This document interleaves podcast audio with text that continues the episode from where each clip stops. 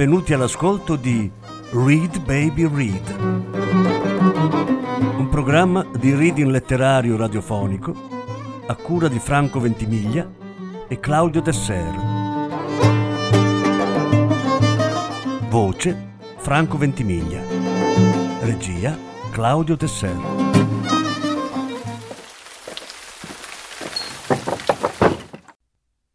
Quattro brani dal libro L'agenda ritrovata. Sette racconti per Paolo Borsellino. Carlo Lucarelli hanno ucciso l'uomo ragno. Terza parte. Era difficile distinguere l'uno dall'altro i fratelli ricciuti. Sembravano gemelli, alti uguali, con la mascella squadrata uguale, stesso giubbotto di jeans, i capelli lunghi sulle spalle poco lavati, uno giusto un po' più stempiato e forse poteva essere quello più vecchio. Abitavano in una casa elegante e raffinata, tutta di design, e quando Valentina si stupì, Sanna le spiegò che non era la loro, ma di certi ricconi di Bologna che erano via in vacanza lontano per qualche mese. I ricciuti le conoscevano tutte, le case sui colli e nei dintorni, per averle visitate spesso di solito di notte, e quella sarebbe stata disponibile fino a settembre. Erano tutti lì, perché la casa di Sanna era stata devastata da qualcuno che evidentemente aveva seguito Valentina fino da quando era partita da Como. E fortuna che Sanna era fuori quando era successo. E fortuna anche che le aveva mandato dietro i ricciuti a tenerla d'occhio. Consiglio di guerra. Sanna steso su una chaise longue Le Corbusier in pelle di cavallino e ricciuti stravaccati su una larga barcellona rossa, troppo rigidi per essere comodi, ancora sporchi della terra che avevano scavato nel giardino della villa per far sparire il tipo tarchiato. Valentina, che non sapeva niente, credeva che avessero soltanto pagato loro l'albergo e Ciao stava al centro, su una sedia di legno e pelle, con le mani sui braccioli, come in un trono. La guardavano tutti col fiato sospeso, fissandole le labbra sporte in avanti e la ruga in mezzo alle sopracciglia. Poi la bambina annuì, ne mormorò mmm tra sé, come se fosse una risposta. Contrattacchiamo, disse. Glielo ha detto che ho chiamato? E lui non c'è adesso, vero? Un appuntamento telefonico? Domani alle 15? Eh, va bene, chiamo io perché non sto in ufficio. Certo, mi ringrazio il dottor Borsellino. A domani. Grazie, sì, arrivederci. Chi va dicendo in giro che odio il mio lavoro, non sa con quanto amore mi dedico al tritolo, è quasi indipendente, ancora poche ore, poi gli darò la voce il detonatore. Il mio Pinocchio fragile, parente artigianale, di ordigni costruiti su scala industriale, di me non farà mai un cavaliere del lavoro. Io son d'un'altra razza, son bombarolo. Nel scendere le scale ci metto più attenzione, sarebbe imperdonabile giustiziarmi sul portone proprio nel giorno in cui la decisione mia sulla condanna a morte o l'amnistia. Per strada tante facce non hanno un bel colore, qui chi non terrorizza si ammala di terrore, c'è chi aspetta la pioggia per non piangere da solo. Io son d'un altro avviso, son bombarolo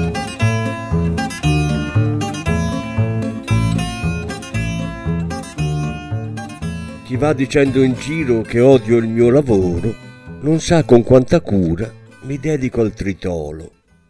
Sanna canticchiava tra i denti a voce bassa mentre sfogliava con la punta di una scarpa i documenti che Valentina aveva sparso sul pavimento, sparsi con ordine minuzioso che poteva capire soltanto lei. Li avevano portati ricciuti dentro due cassette da frutta piene erano andati a prenderli la sera prima dagli uffici della controllata di Bologna, senza grossi problemi. Un po' perché nel loro mestiere i fratelli erano tra i più bravi della piazza e un po' perché evidentemente la ditta si era cautelata più dalla guardia di finanza che dai ladri. È quasi indipendente, ancora poche ore, poi gli darà la voce il detonatore. Hai detto che eri un tipo da Leo Ferré. Va bene pure De André, fa anche la rima. Ma se la cantassi bene, forse, ma così in sardo bolognese stonato e con la tua voce roca da sigarette, non riesco a pensare. Molto gentile, grazie. Non c'è di che. Rimise a posto i fogli con la punta della scarpa, uno sopra l'altro, cercando di allineare i margini. Erano tabelle di cifre in lire, tante. Per quello canticchiava il bombarolo. Non ci capiva un granché, ma soltanto vederli, tutti quei soldi, gli aveva fatto montare una rabbia smaniosa che gli impediva di restare fermo. Quando gli succedeva così, canticchiava. Canzoni di bombe per la rabbia smaniosa. Per quella più dura, il testamento del parroco Meslier di Virgilio Savona. Abbattete i ricchi, i condottieri e i principi, sono loro non quelli degli inferni, diavoli o la merda. Se per un po' rifletterete, onestamente converrete che perde presto consistenza e ha una brevissima esistenza, mentre chi merda vi ha chiamato muore soltanto se ammazzato. Di guardie di sali e tabacchi. E magistrati avete sul collo i potenti e i guerrieri, gli inetti, gli inutili, i furbi e i gabellieri, i ricchi che rubano per ingrassare, lasciando che il popolo intanto resti a crepare. Abbattete i ricchi, i condottieri e i principi. Sono loro, non quelli degli inferni, i diavoli. Son vermi che lasciano al contadino soltanto la paglia del grano e la feccia del vino. Teorizzano pace, bontà e fratellanza. E poi legalizzano i troni e l'ineguaglianza. Ed hanno inventato il Dio dei potenti per addormentare e piegare i corpi elementi ed hanno inventato i demoni e gli inferni per fare tremare e tacere poveri e inermi abbattete i ricchi, i condottieri e i principi. Sono loro, non quelli degli inferni, i diavoli. Ma gli passava subito. Pensava che tutta quella rabbia si era ridotta a ricucire malavitosi sforacchiati e canticchiava a mezza voce e così arrivava una rabbia triste che gli faceva venire voglia di bere pastis, come quando stava a Marsiglia. E anche questa cosa di aiutare la sua bambina, insomma, di fare da spalla alla legge, anche se per combattere devi fare butti oggettivi. Ma la legge, un magistrato, un giudice, ecco, anche quella non sapeva bene dove mettersela. La guardò, seduta di traverso sulla poltrona, la schiena contro un bracciolo e le gambe sull'altro, lo sguardo perso fuori dalla finestra, una ballerina sulla punta delle dita a battere ritmicamente contro la pianta del piede, lenta e ossessiva. Pensava, concentrata, ma dopo un po' Sanna non ne poté più di quel ciac che scandiva i secondi come un metronomo e stava quasi per rimettersi a cantare quando lei si mosse. Valentina si alzò e prese un paio di fogli che stavano sul tappeto, a cui ne aggiunse un altro di quelli che Sanna aveva rimesso a posto. Sì, disse più che altro a se stessa. Un filo c'è, sottile, ma c'è. E? chiese Sanna. E congiunge il sud al nord. Soldi che da Palermo si fermano in Emilia-Romagna e poi ripartono per Milano. E? E così non è soltanto un affare di tangenti. Economia e politica. È, economia, politica e mafia. Anche al nord. Mafia e appalti al nord. Lo so che è tutta una merda, non me lo devi dimostrare. Intendo dire e? E quindi cosa facciamo? È ancora troppo esile per essere decisivo e comunque è una cosa che si divide per varie procure, tante, tranne la mia. Quindi posso mollarla a chi di dovere e ci pensi lui. Tranquillo, non ci ammazzano per questo. In questo paese l'ho imparato. Quelle che fanno paura non sono le risposte, ma le domande. Se passo tutto agli altri, non facciamo più paura a nessuno. Oppure, che ore sono? Sanna guardò l'orologio. Dieci alle tre, perché? Sì, pronto. Sono Paolo Borsellino, mi dica. La riconobbe subito quella voce profonda dal morbido accento siciliano. L'aveva sentita una volta sola, al telegiornale, dopo la morte di Giovanni Falcone. Ma era inconfondibile. Non riuscì a parlare perché le veniva da piangere. Come una stupida, si disse come una bambina. Dottoressa, c'è ancora? Sì, sì, sono qui, mi scusi. Mi hanno detto che voleva parlarmi. Egli parlò, infatti, troppo rapida e troppo confusa, cercando di dire tutto in una volta, contemporaneamente. Se ne accorse, per fortuna. Lo capì dal soffio di fumo che entrò nel microfono, una boccata di sigaretta veloce e distratta, come sopra pensiero. Allora si fermò. Aspetti, per favore, ricomincio da capo. Soffiò anche lei nel microfono.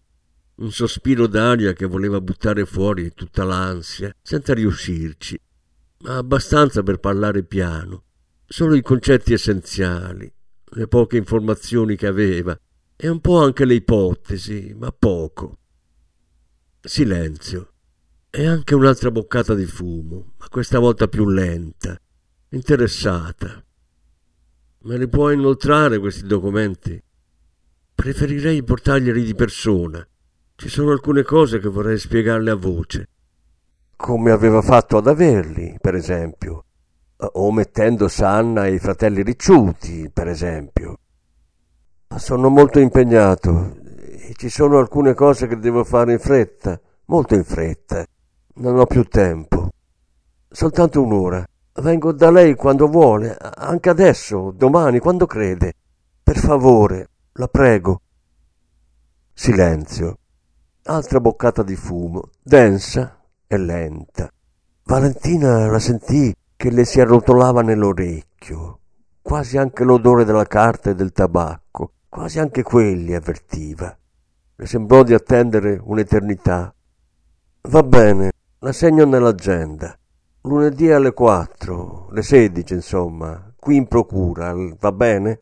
Dottore però la prego, stia tranquilla, la metto nella mia agendina rossa.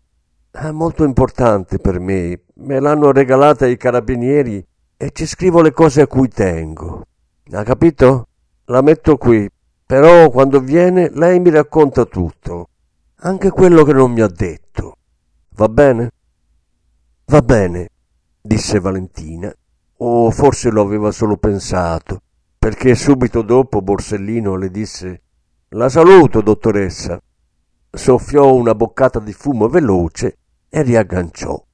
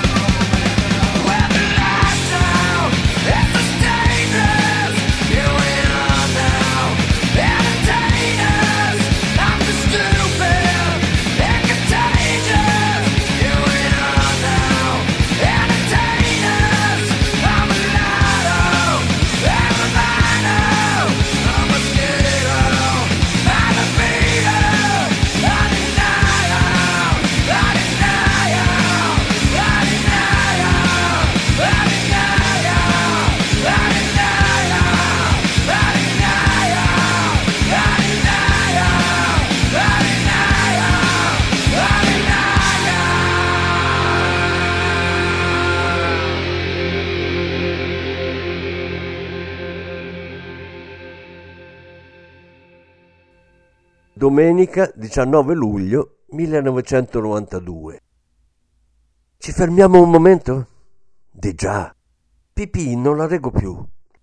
Valentina aveva proposto un aereo da Bologna lunedì mattina presto verso le sette, che arrivava a Palermo prima di mezzogiorno, perché era ansiosa e anche se l'appuntamento era alle quattro, voleva avere tempo per ogni imprevisto. Sanna aveva bocciato la proposta, non perché gli scocciasse alzarsi all'alba, ma perché avrebbero dovuto registrarsi con i loro documenti e sarebbero arrivati in Sicilia praticamente annunciati. Meglio di no, visto che probabilmente li cercavano ancora. Istintivamente aveva anche lanciato un'occhiata fuori dalla finestra al giardino, comprensibile solo ai ricciuti, che infatti avevano annuito. Il treno allora? Ma Sanna si sentiva in trappola dentro un vagone per così tanto tempo, almeno 15 ore, gran parte di notte. C'erano le cuccette, ma andavano prenotate ed era sempre meglio di no. Tanto valeva l'auto allora che ci metteva più o meno lo stesso, ma potevano fare quello che gli pareva, fermarsi anche, non in albergo, no, dormire in macchina. O, o neanche quello, Sanna soffriva d'insonnia, se la faceva anche tutta la tirata. La macchina allora. Fecero il calcolo per arrivare all'ora giusta. Sanna disse mezzogiorno, Valentina alle nove. Si accordarono per le dieci, dieci e mezzo meno 15 con l'aggiustamento dell'attesa per il traghetto, più qualche ora per un sonnellino in autostrada. Valentina coccolata sul sedile di dietro della sua auto, Sanna reclinato su quello davanti, perché non ci credeva nessuno che avrebbero fatto una tirata. I ricciuti restavano esclusi dagli spazi ristretti della 1 di Valentina e comunque non si erano neppure proposti di accompagnarli. Partenza da Bologna alle 4 del pomeriggio. Non la tieni più? E siamo appena Forlì. Di questo passo ci arriviamo tra una settimana dal tuo giudice. Perché non l'hai fatta prima? Sembri mio padre. Avevo fretta di partire e, credevo di non averne bisogno così presto. Va bene, al primo autogrill mi fermo. Valentina strinse le gambe, accavallandole, come i bambini, perché davvero non la teneva più. Sanna fumava attaccato al volante, ma lei non aveva altro per distrarsi. Così accese la radio. La voce di Max Pezzali degli 883 esplose nella macchina con la forza del volume troppo alto. Hanno ucciso l'uomo ragno, chi sia stato non si sa. Ecco, disse Sanna, questa mi rimane in testa per tutto il viaggio. Forse quelli della mala, forse la pubblicità. Cambio, però forse ho una cassetta dei Cure nel cruscotto. Lascia stare, ecco l'autogrill. Hanno ucciso l'uomo ragno, non si sa neanche perché. Avrà fatto qualche sgarro a qualche industria del caffè. Valentina puntò direttamente alla toilette di corsa. Sanna ne approfittò per andare al banco a farsi il primo caffè, appunto. Quando tornò dal bagno, leggera e sollevata, Valentina lo trovò fermo in mezzo al locale, la testa piegata all'indietro, rivolta al televisore che stava in alto sulla parete. Non era il solo. Che c'è? Chiese Valentina. Poi guardò in su anche lei. Era il telegiornale. Sembrava una scena di guerra. La Bosnia, la Somalia, la guerra del Golfo. Ma no, perché si vedeva dalle auto e dalla gente che invece era l'Italia. Però era guerra, guerra vera, con tutte quelle macchine sventrate, il fumo, le macerie, gli antifurti delle auto che suonavano, la gente che barcollava. Palermo, diceva la scritta, che scorreva sotto le immagini. La voce del giornalista era troppo bassa e c'era gente lontana che non vedeva lo schermo e parlava forte, ma si capiva esplosione, autobomba e via D'Amelio. Poi Valentina sentì Paolo Borsellino e prima ancora di rendersi conto che aveva capito, strinse le labbra come una bambina e si mise a piangere.